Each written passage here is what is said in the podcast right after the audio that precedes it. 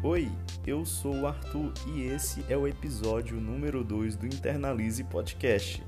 E hoje a gente vai conversar com o Felipe Caetano. Ele tem uma história muito massa para contar sobre como um trabalho de primeiro semestre da faculdade se transformou em uma das maiores páginas do segmento do Instagram. Ele que começou com 16 seguidores nessa página e se transformou numa página com mais de 138 mil seguidores falando sobre tropicalismo. Ele vai explicar o que é esse movimento, o que foi tudo isso e vai explicar como é que ele chegou nisso. Vamos poder conversar com ele e ele vai já já se apresentar. Eu queria primeiro é, agradecer todo mundo que ouviu o primeiro episódio com a Amanda, né, sobre carreira e autorreconhecimento. Queria agradecer também as pessoas que acabaram seguindo a página do Internalize Podcast e a minha página no Instagram. Algumas das pessoas foram Zulene Cunha, Eridan Martins, Diego Alves, Carla Bruna, Tereza Paiva, Guilherme Pescelos, Rayane Mulato, Ana Lorena e muitas outras. Eu vou falar só essas aqui porque senão ia se alongar muito. Eu queria também citar é, o feedback da Sara Calbi sobre o último episódio do Internalize Podcast, que foi sobre carreira e autoconhecimento com a Amanda, né? É, a psicóloga, e minha irmã também. E o que a Sara Calbi teve a dizer foi o seguinte: Tive que vir expor minha opiniãozinha porque amei. Ninguém sabe o que quer fazer ou tem certeza absoluta do que quer fazer aos 17 e 18 anos, e tá tudo bem. Eu quase fui cantora, musicista, ainda sou, mas não é o principal. Me achei no desenvolvimento de aplicativos e software, acabei de me formar e tô seguindo naquilo que gosto e vendo meu crescimento. É muito massa refletir sobre as coisas assim, porque às vezes a gente vai só vivendo e vivendo, enfim, amei. Sara, muito obrigado pelo teu feedback e é muito importante saber que isso está impactando de alguma forma. Você está se reconhecendo aqui sobre o que a gente conversou e foi sobre isso que, a, que foi criado o Internalize Podcast. O intuito foi esse de fazer com as pessoas que estão passando por alguns momentos, ou que passaram por alguns momentos, se identificar e até pessoas menos experientes, mais seguras, poderem saber que tá tudo bem, que as coisas vão seguir em frente e que a vida é isso mesmo. A gente tem que encontrar forças de alguma forma e seguir em frente. Então é para isso que a gente criou o Internalize Podcast. Muito obrigado. E agora a gente vai conversar com o Felipe, ele vai se apresentar. Vamos nessa.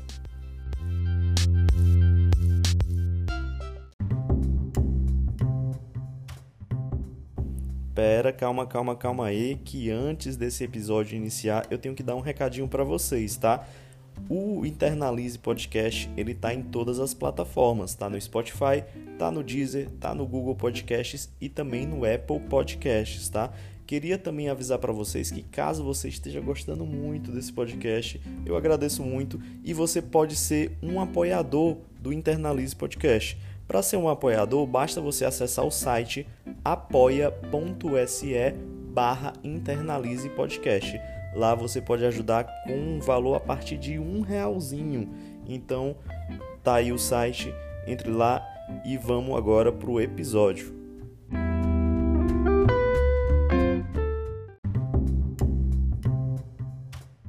Então, pessoal, eu tô aqui com Felipe Caetano. Tudo bom, Felipe? Tudo ótimo, Arthur. Prazer Felipe, estar aqui contigo. Prazer também, cara. Você pode se apresentar para o pessoal te conhecer? Posso, claro. É, eu me chamo Felipe Caetano, eu sou administrador da página Tropicalia Viva nas redes sociais e também autor do site Tropicalia Viva. Eu sou administrador de formação e atualmente estou no último semestre do bacharelado interdisciplinar em artes da UFBA, da Federal da Bahia, que foi onde surgiu a página, onde surgiu toda essa história que a gente vai conversar hoje. Perfeito, Felipe. Felipe, a gente vai bater um papo, eu quero saber muito, eu tenho certeza que todo mundo que está ouvindo deve estar tá muito afim de entender como foi que tudo isso aconteceu, que eu acho incrível, é o tipo de, de história que eu gosto de escutar, porque até parece que foi algo que aconteceu do nada, mas pode ser que tenha muita história ainda aí que você vai contar. Mas antes, a gente vai para o nosso jogo.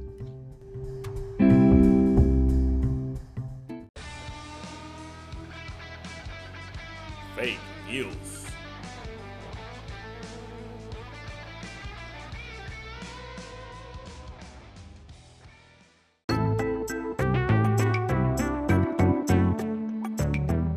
jogo de hoje é o Fake News. Exato. Eita. o jogo do Fake News é o seguinte: eu vou contar três histórias, três notícias, tá? Que eu, é... E uma delas é fake, certo? Então, duas notícias são verdadeiras e uma é fake. São notícias que eu peguei no site do G1. Então, eu vou contar as três notícias e você, Felipe, vai ter que adivinhar qual dessas três é a fake news. Podemos começar? Podemos, vamos lá. Pronto. A notícia de número 1 um é a seguinte: suspeito de dirigir bebendo, americano diz à polícia que bebia só ao parar nos sinais vermelhos.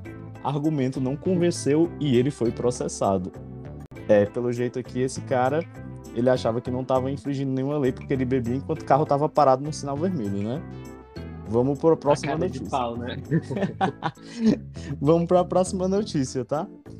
É, a outra notícia é o seguinte: a notícia de número 2. Homem é detido ao vender flor ameaçada de extinção no Dia das Mulheres. Homem estava com três espécimes de uma flor raríssima e ameaçada de extinção. Ele estava vendendo no eBay por cerca de 800 dólares. É, essa flor aí. Essa flor aí. É, é bem. É, essa eu acho que é verdade. Vamos, vamos escutar a terceira para ver. Pronto, a terceira e última, tá? É a seguinte. Notícia de número 3. Homem procurado não gosta de foto divulgada pela polícia e sugere outra. Ex-modelo disse que com a nova foto, chances de policiais britânicos o encontrarem aumentaria. e hoje temos aí as nossas três notícias, tá? Então, Felipe, agora você vai ter que dizer qual dessas três notícias é a falsa: a notícia de número 1, um, a notícia de número 2 ou a notícia de número 3. Olha, apesar de todas as notícias serem meio surreais, mas a gente sabe que, a nossa humanidade né, é bem capaz da, da, dos três casos terem acontecido. Mas pela terceira, pelo cara tá sendo procurado, então eu não sei se ele estaria em contato para trocar foto e ser encontrado, né? Então, assim, pelo óbvio, que nenhuma dessas notícias é óbvia, então é difícil saber. Não li nenhuma dessas três notícias, não conhecia, mas eu acho que a terceira notícia é fake. Então você acha que a terceira notícia é fake? A terceira notícia é que o homem procurado não gosta de foto divulgada pela polícia e sugere outra. Isso, pelo fato de ele poder ser rastreado e tal. Então vamos lá, a tua notícia, a tua resposta tá errada. E. a notícia fake de hoje é, na verdade, a notícia em que o homem é detido ao vender a flor ameaçada de extinção no Dia das Mulheres. Essa notícia eu, eu, inventei hoje, por causa que ontem foi o Dia das Mulheres, aí ficou mais fácil de eu inventar alguma coisa. Mas aí, o que que acontece? Quando eu fui procurar é, se existe uma notícia parecida pela internet, tem uma notícia parecida sim. Tem gente que já vendeu flor ameaçada de extinção e foi preso por isso. Então é crime, viu, pessoal? Não vendam nenhum espécime ameaçada de extinção, tá? É crime e além do mais. Por favor. É um... Pois é, é um crime não só contra a justiça, mas com a natureza também, né? E aí, Felipe? Exatamente. Eu, eu, eu vou protestar, então. As três são verdadeiras. Porque se existe parecido, né? É, só, só não, foi, foi no Dia das Mulheres e não foi no eBay e não foi por 800 dólares. É, foi é, por aí.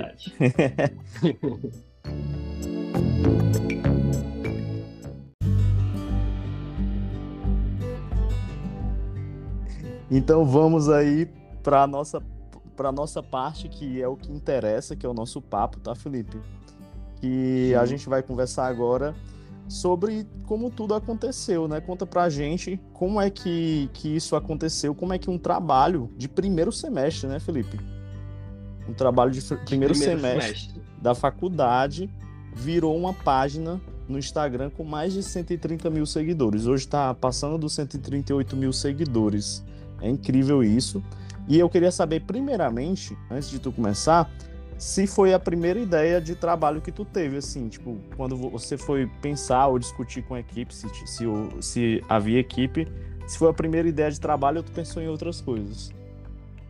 É, na verdade, foi uma grande, foi uma grande surpresa assim, da vida. Eu acho que foi quase um presente da vida. É, se você me permite, até voltar um pouquinho do, do, momento da ideia, porque foi tudo muito, o acontecimento foi muito imprevisível.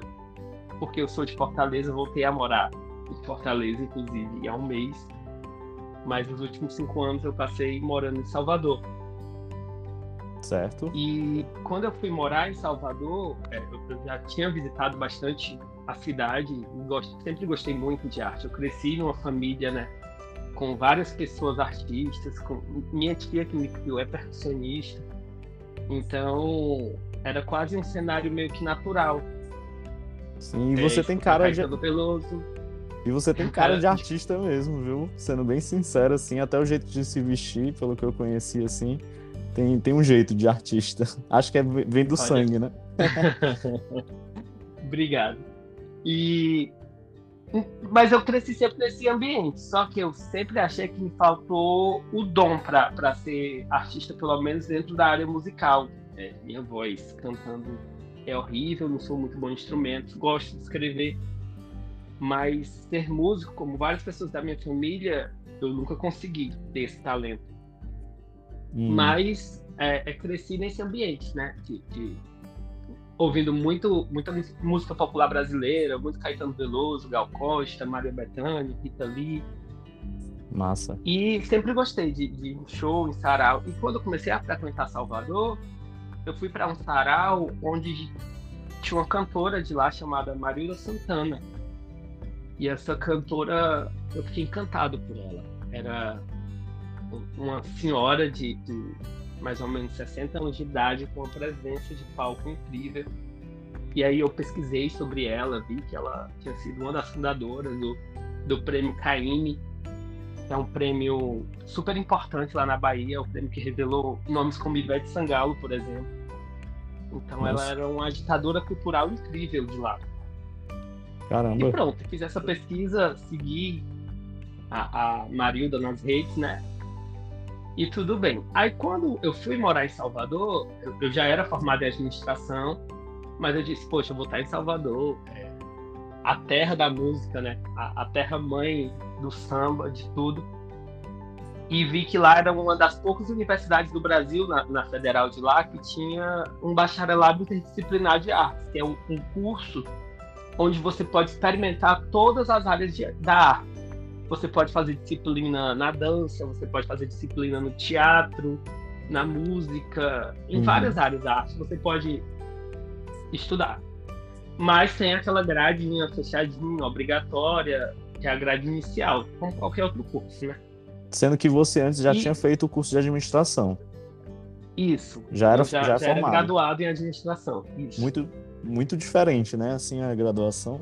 É, muito diferente. Eu fui encontrar é, é, interseccionalidades, né? Eu fui encontrar fronteiras, cruzamentos entre essas áreas muito depois, já com a página. Mas uhum. era muito diferente. Eu, na verdade, fiz administração até para muita gente. Eu, eu, acho que se tiver pessoas, se tiverem pessoas da administração escutando, elas sabem que é aquele curso de, de que muita gente inicia porque não sabe o que quer, né? Verdade. E no meu caso foi assim, eu não sabia, não, não tinha um encaminhamento.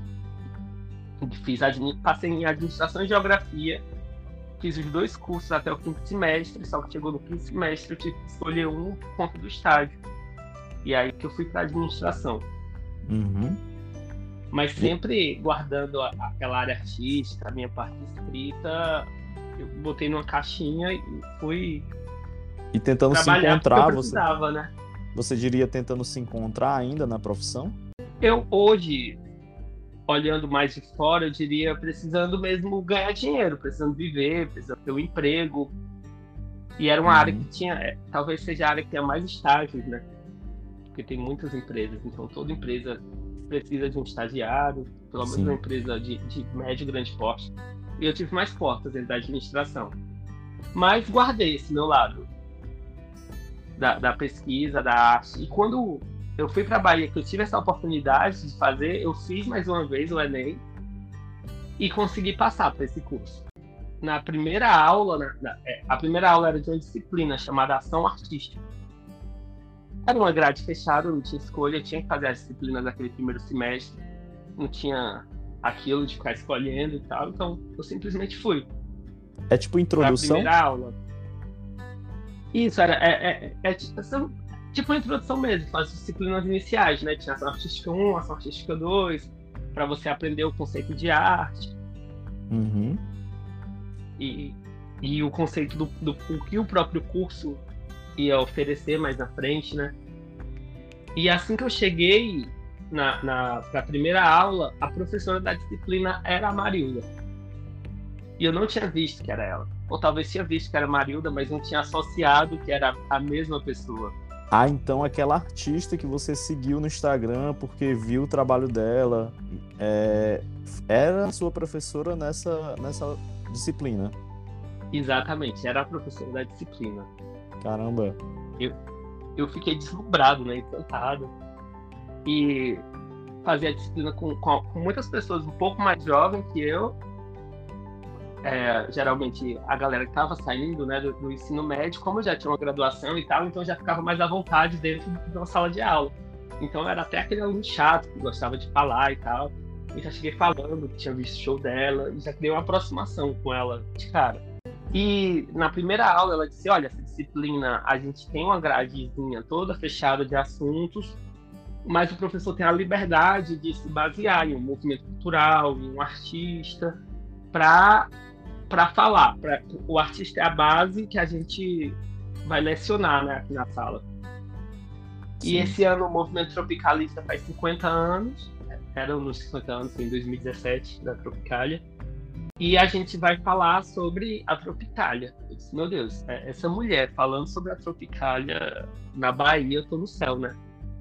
Sim. E é importante e... a gente falar um pouco, bem rápido, resumir o que seria o movimento tropicalista. Para quem não conhece, que nem eu, uma vez que eu fui conversar com você, quando eu te conheci, que eu não fazia ideia o que significava a Tropicália. Pronto. É, a Tropicália é um movimento de, de, A gente pode resumir, né? Porque é, nesse início. Nesse início a gente pode resumir, pelo menos para a pessoa já entender mais ou menos, para poder saber do que tu tá falando, né? Aí depois a gente pode aprofundar um pouco mais. Pronto. É, é um movimento de, de ruptura artístico formado por um coletivo de artistas, na sua maioria de artistas baianos, foi um movimento liderado por Caetano Veloso e Gilberto Gil. Na época eles tinham 24 anos. Muito novos, eles né? eram super jovens. E participaram desse, desse movimento artistas como Gal Costa, Os Mutantes, que, que era a banda na época de rock paulista formada por Rita Lee, Arnaldo Batista e Sérgio Dias. Participaram também do movimento poetas como Torquato Neto, Capinã, que foram grandes letristas da Tropicália, participou Tom Zé. E além dos artistas do próprio movimento, outros artistas de outras frentes integraram ao movimento de alguma forma, como o artista plástico Hélio Sica, que, que foi uma obra dele que deu nome ao movimento, o Zé Celso, do teatro, o Glauber Rocha, do cinema, então foi um movimento de ruptura e de contracultura em um contexto histórico de ditadura militar no Brasil. Foi um movimento muito rápido, que começou em 67 e em 69 teve seu, seu fim, entre aspas, né, com a prisão e o exílio de Caetano Teodoso e Gilberto Gil pela ditadura. É, muita gente exilada. É, muita gente exilada nessa época e o tropicalismo, ele ele meio que foi a fundação desse, do movimento de revolta, né, contra a ditadura no Brasil, correto? Foi, foi uma das frentes, sem dúvidas foi, foi, foi uma das frentes mais importantes contra a ditadura e sem muitas vezes sequer mencionar a ditadura, eles causaram esse, esse alvoroço, né, nos ditadores. Então era isso. O, o tema que estava rolando era o, esse tema do tropicalismo, a parte artística, cultural da época, o tema da, da sua faculdade, dessa, dessa disciplina, a professora queria falar sobre isso, correto? Correto. E ela, como uma cantora popular, além, além do ofício de professora, como artista popular, ela, logo após falar o tema, ela levantou uma questão importante. Ela disse assim: ó, todo mundo sabe quem é Caetano Veloso, quem é Gilberto Gil, quem é Gal Costa, mas as pessoas sabem o que é a Tropicália, o que, sobre o que falava a Tropicália, o contexto histórico da, da Tropicália, porque virou um assunto acadêmico, virou um assunto de universidade, virou um assunto que, que segrega pessoas. Então, eu queria saber como é que a gente derruba esse muro da universidade e faz com que a Tropicália chegue a todo mundo. Massa. A história tropicalista chegue a todo mundo. E naquela hora ela, ela alugou um triplex na minha cabeça, né? No, numa época e, que nem existia esse termo, né? nem existia esse termo. Na, eu sempre falava, ah, ela, ela me deixou inquieto. Hoje dá pra falar que ela alugou um triplex. Exato. E aí, Mas foi, ela, assim? ela me deixou. Aí na hora eu peguei o celular, disse, deixa eu ver as redes sociais que falam sobre a Tropicália. pesquisava nada, não tinha rede social sobre a Tropicália, não tinha página no Facebook sobre a Tropicália. É, qual tinha... o nome da sua professora mesmo? Marilda Santana. Marilda Santana, né? Ela é ativa nas redes sociais também? Ela, hoje em dia, ela, ela é mais pesquisadora. Ela é uma grande orientadora lá da, da Universidade Federal da Bahia, mas ela tem vídeos no YouTube, principalmente cantando a obra de Caim. Legal. Uma cantora excelente. Legal. Então ela plantou a sementinha na tua cabeça, o triplex cresceu e aí você foi. E aí, depois? E aí eu fui pesquisar, né, sobre redes e tal, eu não achava. Achei um site, aerotropicalia.com.br, eu disse, não, não é, não é possível que um movimento dessa magnitude que tenha um dos álbuns mais importantes da, da, da arte brasileira, não tem rede social para falar dele. Não, eu tô pesquisando errado. E realmente não tinha. E aí não eu tinha nada. bracinho, não tinha nada. Não, não existiam redes. Os artistas tinham suas, suas redes, mas o próprio movimento não tinha. Caramba. Meio que sumiu o movimento. Tanto é que eu, eu não conhecia o movimento antes de conversar contigo. E aí fui seguir a Tropicália Viva e tal a gente bateu um papo legal, né, no dia. E realmente tá faltando mesmo o pessoal conhecer, viu? É um movimento incrível que faz parte da história brasileira, faz parte é, de tudo e tem que ser discutido ainda durante séculos, porque é algo realmente fora de série, assim, acontece uma vez a cada duas gerações, né? Isso, e eu, eu brinco dizendo que tá, chegou a vez da nossa geração, né? Sim. Mas, enfim, e aí eu levantei minha mãozinha lá na sala e falei, é, professor, se a gente criasse uma, uma rede social para Tropicália, porque não existe. Aí ela achou a, a ideia legal, né? O que a turma acha? Na época eram eu mais 15 alunos na turma. Éramos 15, éramos 16 mais ou menos. E aí a turma toda achou legal, ah, vamos criar uma rede. Aí disse, ah, então eu posso administrar a rede. Aí, ah, vamos decidir o nome. E só que eu tava já tão focado, porque ah, se eu não fosse Tropicália Viva, por conta do Viva, e, e Caetano canta Viva a Bossa, e pela própria palavra, né, Viva. Muito bom E nome. aí foi quando a gente criou a arroba Tropicália Viva com os 16 seguidores. Era uma página de 16 seguidores com o intuito de falar sobre a Tropicália para aquela turma e, e era... compartilhar material. E era só a turma da faculdade, essas 16 pessoas. Isso. Era só a turma de ação artística da professora Marilda que estava seguindo a página no início, né? Nossa, e isso. E vocês começaram a ganhar. A página começou a ganhar seguidores de uma forma assim orgânica ou demorou para a coisa começar a andar? Vocês tinham essa intenção de, desde o início, acredito eu, né, de, de ela crescer realmente? Conta aí. A nossa intenção era que pudesse virar uma página de divulgação, pelo menos dentro da universidade. Como agora eu vou, vou, vou falar da voltando à administração, né, que dentro da universidade que criam as empresas júnior e tal, então a gente criou uma página artística, pelo menos que a gente pudesse fazer um coletivozinho a partir daquela página. E, e dentro da universidade as pessoas conhecessem sobre o tema para poder levar para fora e não fosse um movimento tão abrupto como a página foi. Uhum. A página começou a, a, ganhar alguns seguidores, eu acho que por conta da, das hashtags, por conta das marcações. Então, até o final do semestre, a página estava com 200 seguidores. E para mim já era muita coisa, sabe, ali. Sim.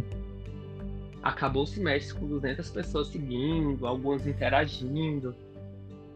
Para um trabalho e, de faculdade, né? Pois é, para ser um trabalho da, daquela turma, né, já era bem legal ter 200 seguidores. Sim, com certeza. Até que chegou a última aula, né, da, da turma e eu disse, gente, é a página. Eu tava super empolgado com a página. Eu disse, gente, é a página, vamos continuar, não sei o quê. Aí todo mundo ficou, não, vai acabar o semestre. Se quiser, cuida aí que o filho é teu. Pode ficar com a página, a página é boa. Foi sempre, aí? sempre fui eu que, que postei na página, sabe? A turma mandava material, mas eu, eu era o administrador da página. Sim. Mas e aí, você era algo que você já queria mesmo? Ou você pensou que fosse um fardo? Foi algo que eu me envolvi completamente. Aí eu fui conversar com a professora Marilda e ela, inclusive, deu a ideia: faz o teu projeto de mestrado a partir disso. Você gosta do tema, você gosta de ler sobre o tema. Massa. Faz o teu projeto a partir disso, vai, vai estudar isso que, que a gente tem que estudar com algo que a gente se identifique, né? Sim. Aí eu disse, ah, eu vou continuar então com essa página. E, e continuei. Vim passar as férias aqui em, em Fortaleza e tinha ido para uma festa e tal. Chegando da festa, eu cansado, peguei o celular, uma notificação de madrugada. Era o perfil do Caetano Veloso, seguindo a página. Caramba! Não acreditei, olhei se era fake, aquele perfil verificadinho. Eu disse, caramba, o, o cara, né, da, da Tropicália, da música brasileira, tá o Caetano Veloso. O Caetano, Caetano Veloso. Veloso. e ele era o principal nome, né, da Tropicália Viva, assim, na época. Até hoje. Né, Isso, né, claro. ele, é, ele, ele foi o, o, o, grande líder, o grande fundador, o grande organizador do movimento, né? Ele inclusive canta na música, eu organizo o movimento, eu oriento o carnaval.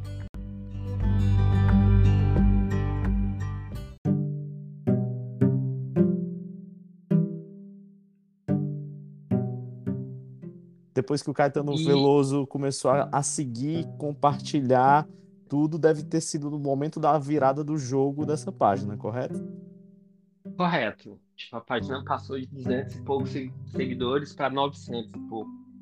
Em, em, em, poucos dias, né? Foi mais ou menos o período onde a Gal Costa seguiu. A Gal Costa logo depois? Logo depois. Caramba, será e que. a Gal Costa. Será que ele mandou ela... pra ela assim? Ei, Gal, olha aqui, olha o que, que tá rolando aqui que bacana, o cara fez uma página, algo assim. Será que eles bateram um papo sobre? Eu desconfio que ela tenha visto alguma coisa no perfil dele e seguiu. Hum. Não sei se ele mandou, mas eu, eu, desconfio que ela tenha visto algo no perfil dele. E com a Gal é, foi criada uma relação mais próxima, porque ela mandava mensagens para a página, tipo, no direct e tal. E aquilo pra mim era. A Gal é uma deusa, né? É uma. É. E ela mandando esse tipo de, de, de, mensagem, mandava até conteúdo. E era, apesar dela ter a assessoria dela e tal, a, a, eu acho que a rede dela é muito mais comandada por ela do que pelo próprio Caetano, né? Sim. Então, as coisinhas que ela compartilhava, para mim aquilo aquecia realmente o coração e, e também me passou um senso de responsabilidade, né? Eu não posso errar, eu não posso postar qualquer coisa, eu não posso colocar errar data. E para não errar data e não errar fato, a gente tem que passar a ter uma pesquisa muito séria sobre o assunto. Sim, e foi sim. aí que a minha página foi ficando cada vez mais um, um, fui tratando como um assunto muito sério, muito além de, de uma página criada na universidade. Agora era uma página, era a página que falava sobre a Tropicália porque com, com 900 seguidores, com 200 e, e hoje com 138 mil, e com hoje em dia com outras páginas que falam sobre o assunto, mas sempre foi a maior página sobre o assunto, né? Então surgiram outras páginas logo depois do sucesso da tua, né? Com certeza. Surgiram, surgiram outras páginas e eu acho isso o máximo, porque muito bom. Que é, que é mais. O que eu posso fazer para ajudar e que essas páginas também me ajudam é muito legal. A gente virou uma grande rede, sabe? De Exato. pesquisadores Isso... e administradores de página. Isso quer dizer que o que tu criou causou algum impacto. É, tu chegou a falar aqui que tu pesquisou na, na internet, não achou nenhuma página sobre a Tropicália, o movimento tropicalista, não achou nada. E depois que tudo isso foi acontecendo, acabou que apareceram várias outras. Então, assim, algo aconteceu, algo de positivo aconteceu, que precisava acontecer, e você foi o responsável por isso. Sem dúvidas, eu, eu ainda hoje me surpreendo, sabe, com, com quando pessoas me dizem, olha, olha a emenda do, do meu curso, a tua página tá, tá nas referências. Olha Sim. isso aqui, olha o que o professor falou, então eu, eu falo de curso tal, é, conversa aqui com a turma sobre, sobre a Tropicália, porque foi uma pesquisa que, que era uma paixão e acabou se tornando algo muito profissional, né? Sim, agora Talvez você... Hoje em dia, coisa principal da minha vida. Você trabalha com isso, assim, você vive do, da Tropicália Viva? É, me conta um pouco. Pronto. É, a, na parte acadêmica, sim. A Tropicália Viva é, o meu, é a minha principal pesquisa, é a minha linha de pesquisa, né? É uhum. onde eu escrevo, é, é, o assunto que eu escrevo, é o assunto que eu entrevisto, é o assunto que eu pesquiso. Mas com, com o aumento da página, eu também tive que dedicar muito mais tempo Sim, e, com certeza. E é uma coisa super trabalhosa. Sim, 138 então, também, mil pessoas. Isso, 138 mil ali, né, no Instagram, porque tem os visitantes do site, tem os 43 mil do Facebook. Eu acho que eu tô com 16 mil no TikTok, que, que é outro ambiente super novo para mim. É, gente, a gente que tá, que tá ouvindo tu, tu falar isso, tipo assim, 138 mil pessoas para hoje em dia em rede social, às vezes a pessoa está acostumada, ah, fulano tem 5 milhões de seguidores, etc, etc. Mas se a gente for botar isso em algum lugar, 138 mil pessoas não cabe no Estádio Castelão. O Estádio Castelão ocupa o quê? 60 mil pessoas? É muito absurdo. 138 mil pessoas é muita gente, é muita gente de verdade. E é muita gente falando e, e procurando um tema que para muita gente é, é um assunto, ah, é um assunto chato, é um assunto de, de universidade, é um assunto. Mas é, eu acho que a minha questão principal é como é que a pessoa vai se identificar com esse assunto? Onde é que esse assunto impacta na vida dela, né? Eu acho que toda essa identificação, para mim, é foi e é o mais importante. E mexer com, um público totalmente diferente. A página tem desde adolescentes de 13 anos até a galera de 75, 80 anos que viveu na época e, e a página mexe de formas diferentes né, com essas pessoas. Sim, eu imagino. Para quem quiser conferir, é o arroba Tropicalia Viva, certo? Você pode conferir lá os posts.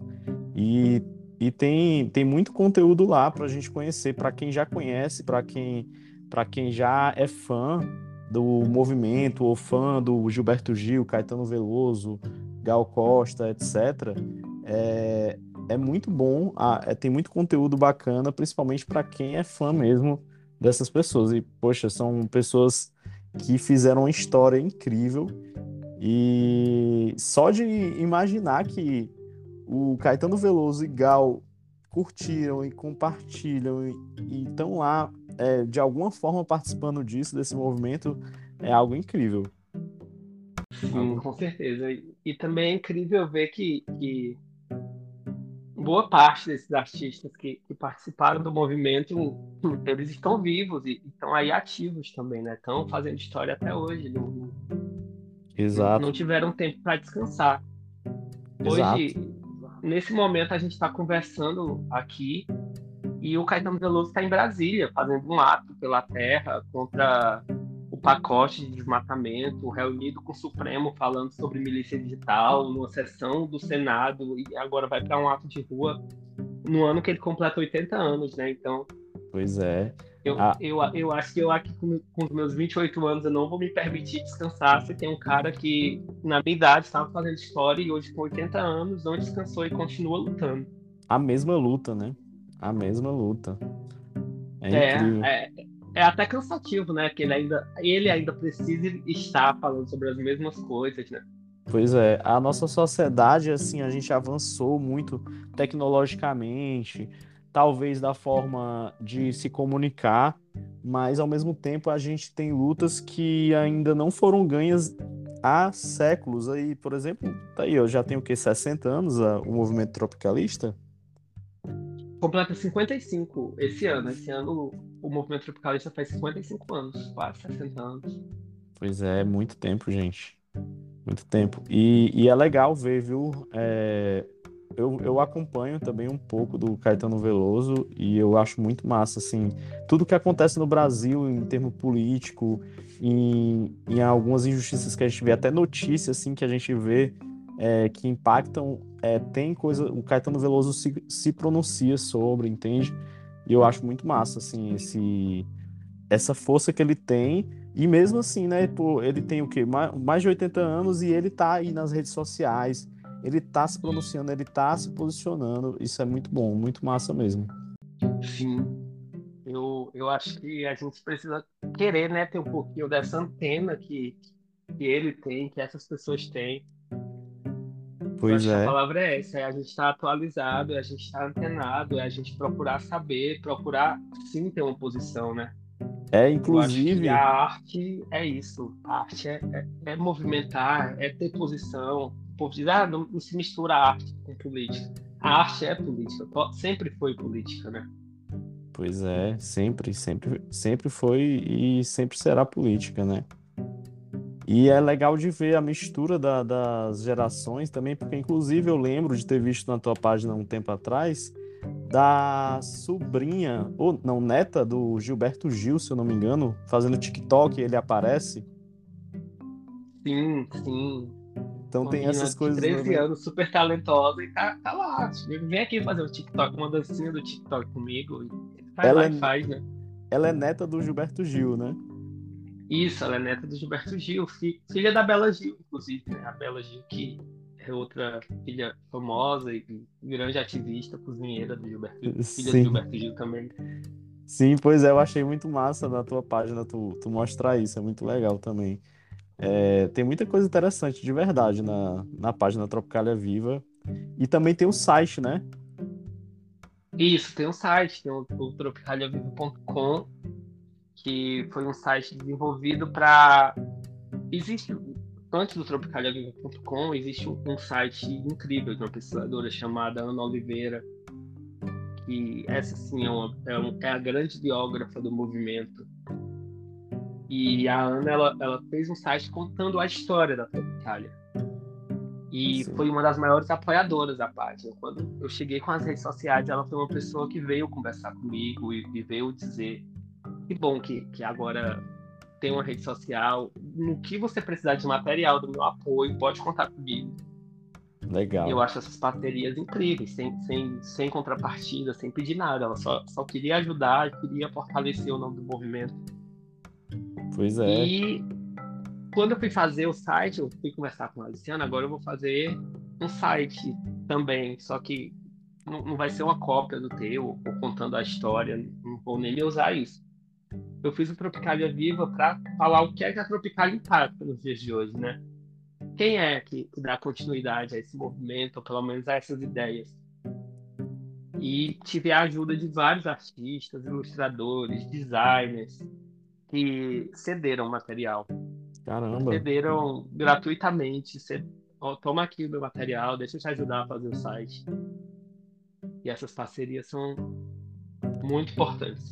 E realmente é, é muito bonito o site, assim. É, você falou agora, né, que tem artistas e tudo envolvido, e realmente dá para perceber a qualidade da, das imagens que estão inseridas, até do layout mesmo, essas folhinhas verdes assim, junto com esse álbum né, do, do Tropicalia, que tá aqui mostrando Sim. os artistas. Pô, ficou muito maneiro, muito maneiro mesmo. É um projeto de, de um designer gráfico daqui, cearense, o, o Bruno Rocha, que também me ajudou totalmente de, sem cobrar nada. Ele disse, vem cá, vamos fazer o site, eu te ajudo nesse projeto. Legal demais. São pesquisadores, são profissionais, são artistas que querem que, que, o conteúdo chegue a todas as pessoas. Né? Eu acho que a partir do momento que você que tem tanto trabalho, uma pessoa que tem tanto trabalho com a pesquisa, vem cá, vem conversar. Deixa lidar com esse material, deixa. Eu acho que são pessoas que. É isso que faz a diferença, sabe? Essa. Eu acho que a palavra é essa, uma solidariedade nesse grupo, para que outras pessoas também se fortaleçam com isso. Que Sim. eu acho que, apesar de, de, eu ter alguns ganhos hoje em dia com a página, com ah, vamos fazer aqui uma, uma publicidade, ou vamos fazer uma parceria, uma venda, eu acho que a, a grande missão da página está muito acima disso. Se hoje qualquer monetização parasse, eu acho que a missão da página é derrubar, como lá, como foi desde o início, como quando a professora Marilda sugeriu que derrubasse esses muros da, da universidade, que mais pessoas tenham acesso à nossa história, né? Porque Sim. uma história que não é contada é fadada a se repetir. Ninguém quer de novo uma ditadura militar, ninguém quer de novo que, que essa onda autoritária, não vou nem chamar de onda conservadora, eu acho que o que está acontecendo no Brasil hoje é uma onda, uma onda autoritária querendo ganhar força. É, então, se a gente não contar a história, ela tá fadada a se repetir. Exato, a gente tem que manter. E é legal o site também, que é, é como se fosse um museu de arte online, sabe? É, ao ver aqui o site, a gente consegue ver que tem é, obras de arte de vários, vários artistas, né? Você, você viaja assim, parece que você tá, tá no museu de arte. Foi a ideia mesmo inicial? Foi a ideia inicial, ter, ter uma área só para isso, né? É, logo no início da página, alguns artistas diziam: oh, deixa, eu, deixa eu te mostrar minha música, deixa eu te mostrar minha interpretação de, de, da minha música. Ou então, posta aí minha ilustração. Uhum. E aí eu juntei algumas dessas artes que a galera mandava pro site e fiz. A, a, a gente criou a galeria virtual para ter a, as obras de arte visual, de artes plásticas e o palco virtual para ser o espaço onde novos artistas pudessem se apresentar. De... Foi engraçado, né, que depois disso, esse termo aí, palco virtual, o site foi criado um pouco antes da pandemia e depois se tornou algo tão, tão comum, né? A gente passar a ver artistas se apresentando por uma tela. Ao vivo, né? O, o, a live virou um termo muito difundido, né? Exatamente. É, a gente vê, né, fazer visitas virtuais a lugares passou a ser algo muito comum e, e, o site foi um pouquinho antes da pandemia foi onde a gente começou a sugerir essa ideia né? não é todo mundo que vai ter acesso a pagar um show ou, ou a ver um artista. Então você pode disponibilizar uma apresentação pode colocar uma inédita no YouTube que a gente sobe para o site. E Felipe e... É, como é que a Tropicália Viva tu considera que mudou a tua vida? Como é que ela mudou a tua vida, teu dia a dia, como é todo esse trabalho que tu tem? Tu já precisou viajar para poder trabalhar com isso? Me explica um pouco. Mudou totalmente, né? Porque eu passei a, a, a viver isso. Quando eu me mudei para Salvador, e, e, esses últimos cinco anos que eu passei em Salvador, eu vivi isso na pele, né? Porque como a Bahia sempre foi o centro de tudo isso, apesar do movimento ter sido fundado por baianos em São Paulo, no eixo Rio-São Paulo. Mas a Bahia, vivendo na Bahia, eu pude viver tudo, toda a história de perto, né? E, e com o tempo, sim, é, com o crescimento da página, a, as próprias equipes dos artistas começaram a me procurar e, e dizer, olha, precisando da gente, dizendo, você querendo um, um, conteúdo, uma foto, uma pesquisa, um dado, a gente está aqui, porque é, com o crescimento da página, eu acho que também eu não podia falar nada que, que pudesse manchar a figura daquele artista ou dar uma informação errada que Sim. Quando viraram notícias, começaram a ter repercussão. Então, eu passei a ter um contato direto com as equipes de, de praticamente todos os artistas que estão lá na página e também a receber alguns convites para trabalhos, para visitas. E aí surgiram algumas viagens, inclusive é, essa semana foi uma semana que surgiram duas viagens importantes que eu não pude ir, porque eu estou de mudança para Fortaleza. Né? Um era o ato hoje em Brasília, Caetano Veloso, e outro era o show da Gal Costa em Salvador no sábado, da turnê nova. Mas mesmo assim, a produção de lá cedeu o ingresso. Olha, eu quero o ingresso então, faz sorteio na tua página. Legal demais. Parcerias super legais, super importantes. Poxa, incrível. Você ter contato direto com esses grandes artistas é, é incrível demais. E eu acho que, que isso é bom também para as pessoas mais jovens também. Olha aí, eu, eu tenho 30 anos e eu não conhecia Tropical. Eu fico imaginando o, as pessoas já com 20 anos, o pessoal mais novo, que provavelmente nunca realmente de jeito nenhum ouviram falar e talvez conhecem só as músicas, mas não o contexto histórico e poder ter acesso a isso. É muito massa. Eu tô vendo aqui, por exemplo, ó, no, no teu site, que tem algumas artes que dá vontade de ter até uma blusa. Ó. Por exemplo, essa vaca profana aqui, eu queria ter uma blusa com essa vaca profana no, no... colocada aqui. Eu achei muito massa, muito massa mesmo. É maravilhoso, são maravilhosas né, essas artes. Inclusive, alguns desses artistas até vendem, vendem a estampa, vendem o próprio quadro. E eu, por isso que eu sempre deixo o arroba deles, eu deixo o crédito de nome, mas sempre deixo o arroba embaixo, né? Que a pessoa, ah, gostei, quero essa estampa, quero essa camisa, e a pessoa já, já é uma ponte, né, com, com o artista. É tão é. difícil viver de arte hoje em dia. Sim, sim. E são artes, assim, atemporais, viu? Porque é, a, gente, a gente não cansa de, de, de olhar para elas e eu acredito que que elas têm um significado que vai além da, da tropical em si, do tropicalismo em si. Gostei muito. Sim, totalmente. Eu brinco, né, dizendo que a página Tropicalia Viva vai completar cinco anos, e há cinco anos eu diariamente vivo a Tropicalia, vivo tenho que criar conteúdo para a página, então eu tenho que saber da música, tenho que saber a história da música, tenho que ler o livro, tenho que ver o filme para poder falar sobre com, com, alguma propriedade. E todo dia eu descubro uma coisa nova, e todo dia eu vejo que tem alguma coisa por trás daquela história. Nunca um termo usado numa canção é por acaso. E isso é, é, como te, é como você falou aí, é, é, é, e é tudo muito atual. É tudo hum. muito contemporâneo. É uma galera genial que vale a pena ser estudada, que vale a pena conhecer e vale a pena ver o quanto grandes artistas da nossa geração apoiam os seus trabalhos, né, nessa galera. Sim. Quais são os novos artistas assim que que tem essa veia tropicalista? Os, os artistas mais novos da nova geração, digamos. Eu ousaria te falar que praticamente todos, desde a galera da, da nova MPB, como a Maju, a Illy, a Lineker, o, o, Silva, até a galera do pop, como a Anitta, a Luísa Sonza, que é uma seguidora da página que sempre está lá interagindo de alguma forma. Caramba, Luísa Sonza segue a Tropicália Viva também?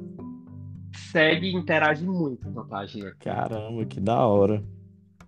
Poxa, deve então, ser muito bom. Deve ser muito boa a sensação, né? De, de, tu ter criado algo que, que virou isso, assim, virou algo tão grande e, e tipo, artistas de, artistas de todo jeito, de, de todo tipo, estão lá seguindo, estão lá interagindo, pessoas grandes, né? Pessoas incríveis, estão lá interagindo contigo. Poxa, deve ser muito massa mesmo, viu? Mas. Sim, é uma honra enorme. E Mas isso também. Como, como a própria Luísa e, e, outros artistas, até os próprios tropicalistas, seja, uma galera de geração diferente, procurando alguma, como eu falei, eu gosto dessa palavra, alguma identificação com o assunto. Mostra Sim. o quanto é importante né, a nossa história. O movimento tropicalista faz parte da nossa história. Total. E isso não, não é só é, as Hoje você está colhendo frutos disso e tudo, mas com certeza você teve muito desafio para para quebrar, muita barreira para quebrar com isso, né? Tu, tu pode contar um pouco sobre a, algumas coisas que tu precisou aprender, que precisou passar para poder resolver alguns problemas ou até criar algo para que isso atingisse cada, cada vez mais pessoas ou mudasse de alguma forma? Sim, como eu, eu foi a minha primeira grande rede social, né? eu tinha minhas redes pessoais, mas nunca não tinha experiência nisso. E acabei tendo que aprender sobre muita coisa, como por exemplo, direito autoral. Eu acredito que eu não posso postar qualquer conteúdo. Existe direito a, existe uma pessoa por trás de tudo que a gente posta. Então não é só compartilhar uma imagem, não dá para alterar uma imagem Sim. É, eu acho que esse foi, foi um, um grande desafio inicial. ah, eu quero postar tal vídeo da, da Gal Costa. Ah, mas a Warner bloqueou, a Universal bloqueou. Por que bloqueou? Então, eu acho que com direitos autorais, eu, eu tive que aprender bastante sobre direitos autorais. Tive que saber lidar com muito hater. Eu tenho que saber lidar com muito hater. E depois do hater, veio um grande problema que são as milícias digitais que atacam coordenadamente a página, robôs que atacam essa página, que tentam derrubar, que Caramba. tentam censurar o conteúdo, principalmente em ano eleitoral. Esse ano já começou mais uma vez isso. O, o alvo agora é a página do Facebook. Se eu fizer qualquer postagem com, com tais termos, o, o, termo da vez era vacina, né? se usar o termo vacina, se usar um termo hoje que o Caetano fez uma reunião com o STF, se eu falar STF, o, o algoritmo lá, lá dos robôs, do, do, do, dos gabinetes do ódio por aí, vão, vão fazer um ataque coordenado certamente à página. Então é uma coisa muito cansativa, muito estressante e são desafios diários que a gente passa e que esse ano, que é o ano eleitoral, só tende a piorar. Caramba, e tu tem um jurídico assim para te ajudar nesse, nesses casos assim, se algo vinha a ser um pouco mais pesado, se acontecer, ou se aconteceu, tu tem algum jurídico ou você tá meio que sozinho ainda nessa parte?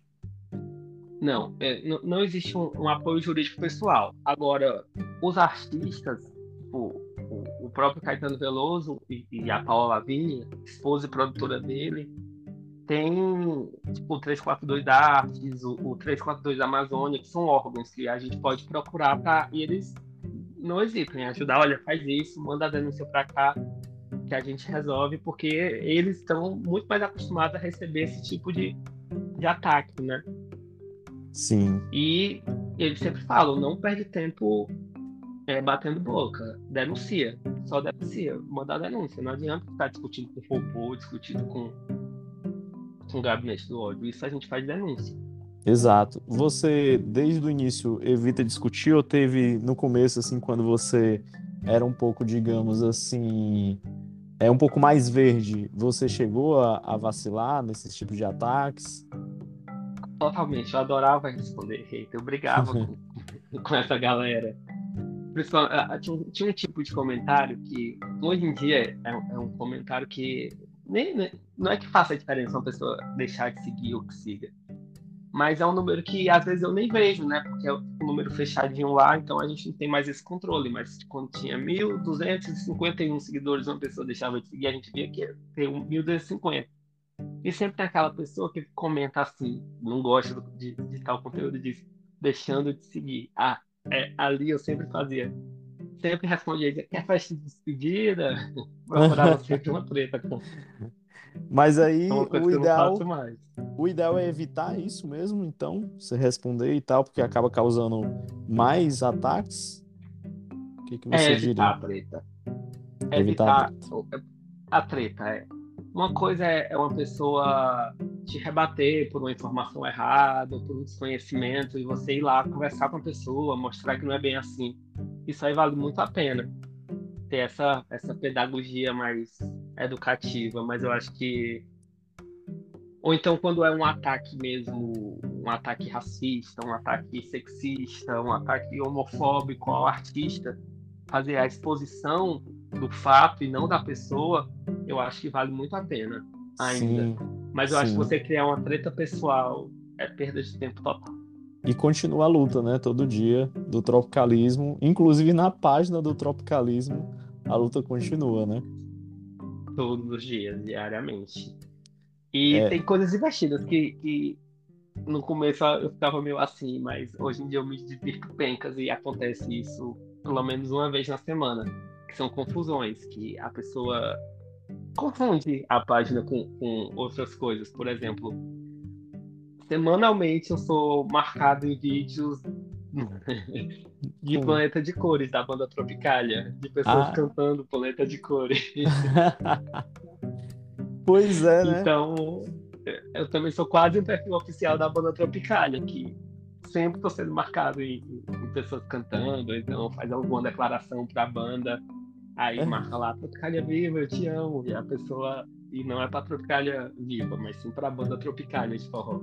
E eles já, já chegaram a interagir, o pessoal da banda Tropicalia chegou a interagir com, pessoal, com a tua página, Tropicalia Viva? Nunca, nunca, nunca interagiram, mas os fãs da banda têm uma interação, inclusive quando. Claro que eu não vou repostar nada disso na página, né? Não vou expor uhum. a pessoa. Mas quando. Geralmente vem pelos stories, né? Que, que a galera marca lá nos stories. É sempre dá uma curtidinha, dá um coraçãozinho na pessoa cantando Planeta de Cores. É, é um clássico que acontece semanalmente na página. E quando você coloca lá o arroba ou hashtag, aparece lá automático, às vezes você clica no automático, não leu direito e, e foi, né? Sim, a pessoa bota tropia, aí a primeira, o primeiro resultado pode ser tropicalha viva ao invés da, da, do forrozão tropicalha, aí sempre, sempre vejo, sempre, semanalmente tem alguém cantando planeta de cores no, no direct da página. Sim, sim. E pra gente, a gente está perto de finalizar, Felipe. Só agora a gente falar um pouco sobre como é que tá é, essa questão do teu trabalho, da tua pesquisa. Você já está finalizando o mestrado? É, a Tropicalia Viva faz parte dessa pesquisa de mestrado? Você pode falar um pouco? Posso, posso sim. O meu mestrado deu uma pausa nele porque eu me mudei para Fortaleza, né, como eu te disse. Sim.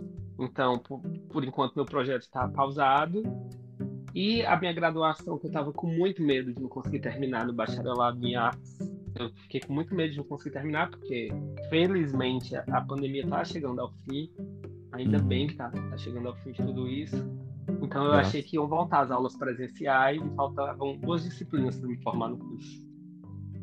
Só que eles ainda conceberam algumas disciplinas virtuais esse semestre, aí eu termino esse semestre o bacharelado interdisciplinar via é, termino remotamente, né?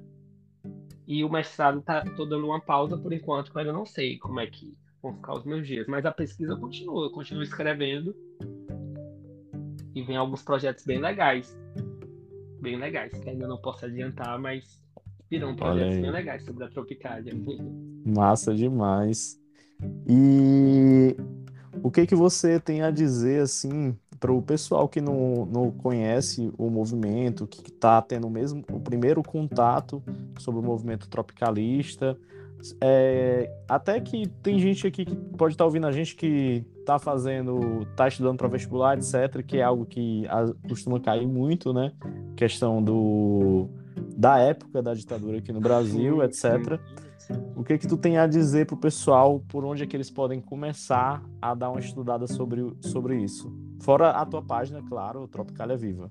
Comecem sempre por uma área que, que vocês se identificam. Sempre. Eu acho que a juventude atual, essa geração que tá super antenada, essa geração super fashionista, que gosta de moda, tá descobrindo a, a figura, por exemplo, da Rita Lee, que é uma figura muito procurada na página. Procura saber quem era ela no, no início da carreira, procura saber quem foi a mulher que mais vendeu discos na história do Brasil quando ainda existia disco físico, quem foi a pessoa mais censurada da ditadura militar. Eu acho que a curiosidade leva a gente a isso, né? A gente, quando a gente a gente tem até aquele meme, né? Duas horas da manhã, eu me perguntando como é que o motorista fecha a porta do ônibus. Então, duas horas da manhã, se procura isso, procura saber quem foi a, a, a mulher mais censurada da história do Brasil. Ou então, se hoje o Instagram está censurando o peito, por que a Gal Costa há 20 anos estava mostrando, há 20 anos, não, há 30 anos, estava na TV aberta mostrando o peito no Fantástico, protestando, cantando Brasil. É, procura Isso. saber por que realmente o Caetano Veloso foi preso pela ditadura. Vem cá, lê o processo, tem na página, a gente mostra o processo na página. Sim. Quem foi que, que, que a primeira pessoa a, a falar a palavra reggae? Como é que a palavra reggae aparece no Brasil pela primeira vez? Quem foi que misturou o Luiz Gonzaga com os Beatles na música brasileira? Onde foi que a, que a, guitarra apareceu pela primeira vez na MPB? Aí você vai ver que a Tropicália tem, tem tudo a ver com todos esses assuntos. Massa demais. Você conta, você tem essas curiosidades na página? Tenho, tenho essas curiosidades na página. Sendo que o Instagram está, tem que estar tá sempre renovando o conteúdo, né? Cada postagem é uma postagem. Inclusive, deu até a ideia de fazer uma seleçãozinha dessas curiosidades, que elas são É, São bem boa, interessantes. De, no Hells, hein?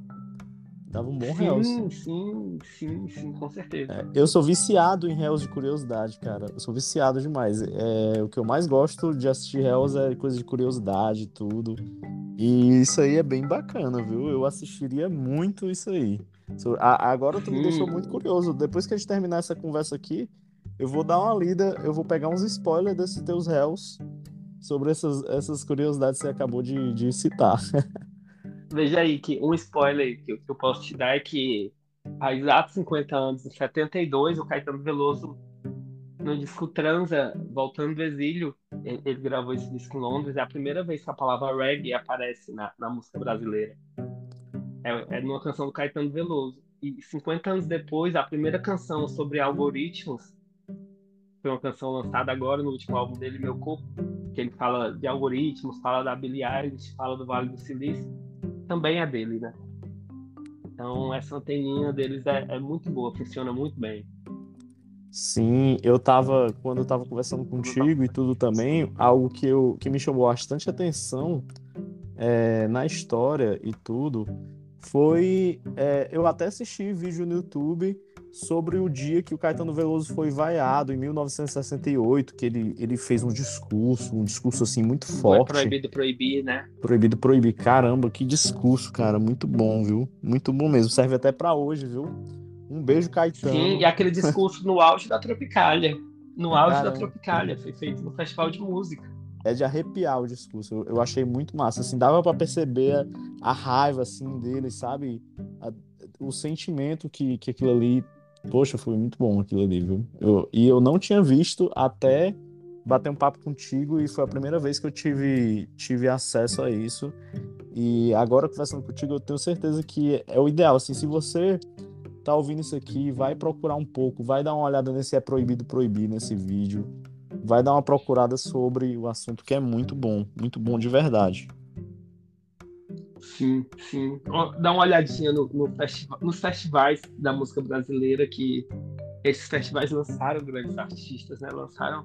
Era um festival onde, no, mesmo festival, disputava Caetano Veloso contra Roberto Elis Regina, contra Gilberto Gil, e que um artista era vaiado pelo público e jogava o violão na cabeça do, do público.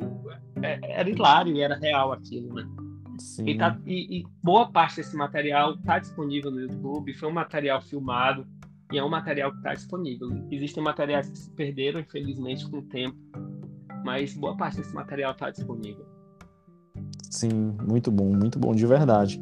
Caetano, para a gente finalizar aqui, algo mais que você gostaria de falar? Eu acho que sim. Eu, só queria dizer que a Tropicália ela, ela nasce no, num momento muito histórico. Ela nasce na década de 60, né, que é a década onde Brasília foi inaugurada no Brasil. Era a década que o Brasil estava revolucionando a música mundial com a bossa nova. Os Beatles estavam surgindo. A, a, era a época da descoberta da pílula anticoncepcional. Estava tendo, na época, a União Soviética estava é, é numa corrida espacial contra os Estados Unidos, né? Era a época da Revolução Cubana, da Revolução Cultural Chinesa, do movimento hippie. Então era uma época muito histórica. Foi a mesma época de, de Martin Luther King. Tudo acontecendo ao mesmo tempo, né?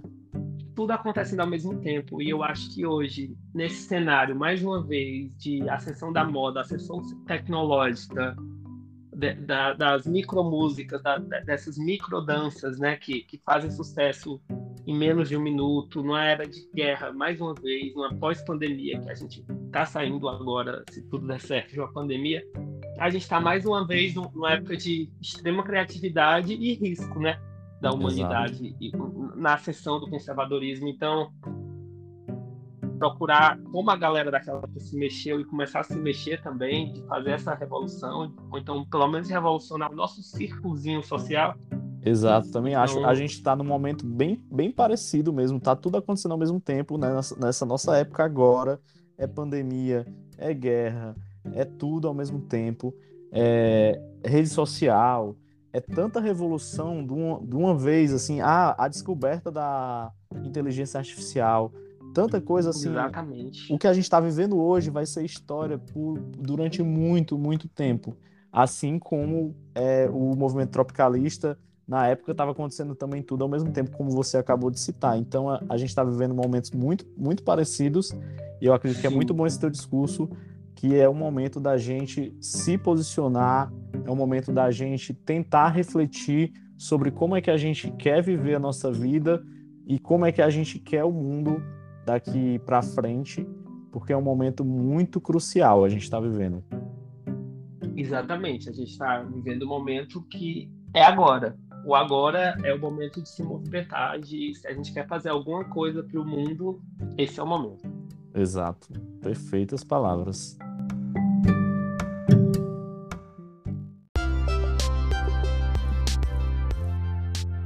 Então, Felipe, cara, muito obrigado por essas palavras aí. Eu acho que é um momento perfeito para a gente finalizar. E eu acredito que a gente possa depois, quem sabe, se você quiser, a gente voltar a falar até um pouco, contextualizar um pouco mais, falar um pouco mais de história, porque o tema do, desse podcast, desse episódio, era mais saber como tudo isso aconteceu na tua vida, como é que essa página de que eram no início 16 seguidores e se tornou uma página de 138 mil seguidores. E saber um pouco dessa história é, foi muito bom. E aí, no próximo, quem sabe, a gente possa contextualizar até um pouco mais sobre o que é o, esse movimento tropicalista, a história da época, como a gente acabou de falar um pouco, que estava tudo acontecendo ao mesmo tempo e a sociedade estava mudando completamente. Assim como a gente está acontecendo também coisas muito parecidas hoje. Muito obrigado. Pronto. Só me chamar que eu venho. Eu te agradeço, desejo muito sucesso aí no, no Internalize e vou estar te ouvindo. Valeu, tá? cara. Sempre, sempre por aqui. Muito obrigado. Valeu, Felipe. Obrigado.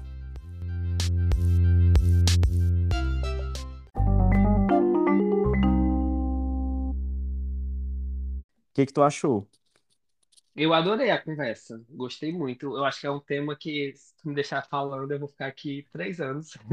Pois é, pois é. Então, É, dá, dá vontade da gente falar um pouco mais, até por, por isso que eu citei da gente, da gente depois, quem sabe, fazer um próximo episódio contextualizando um pouco mais.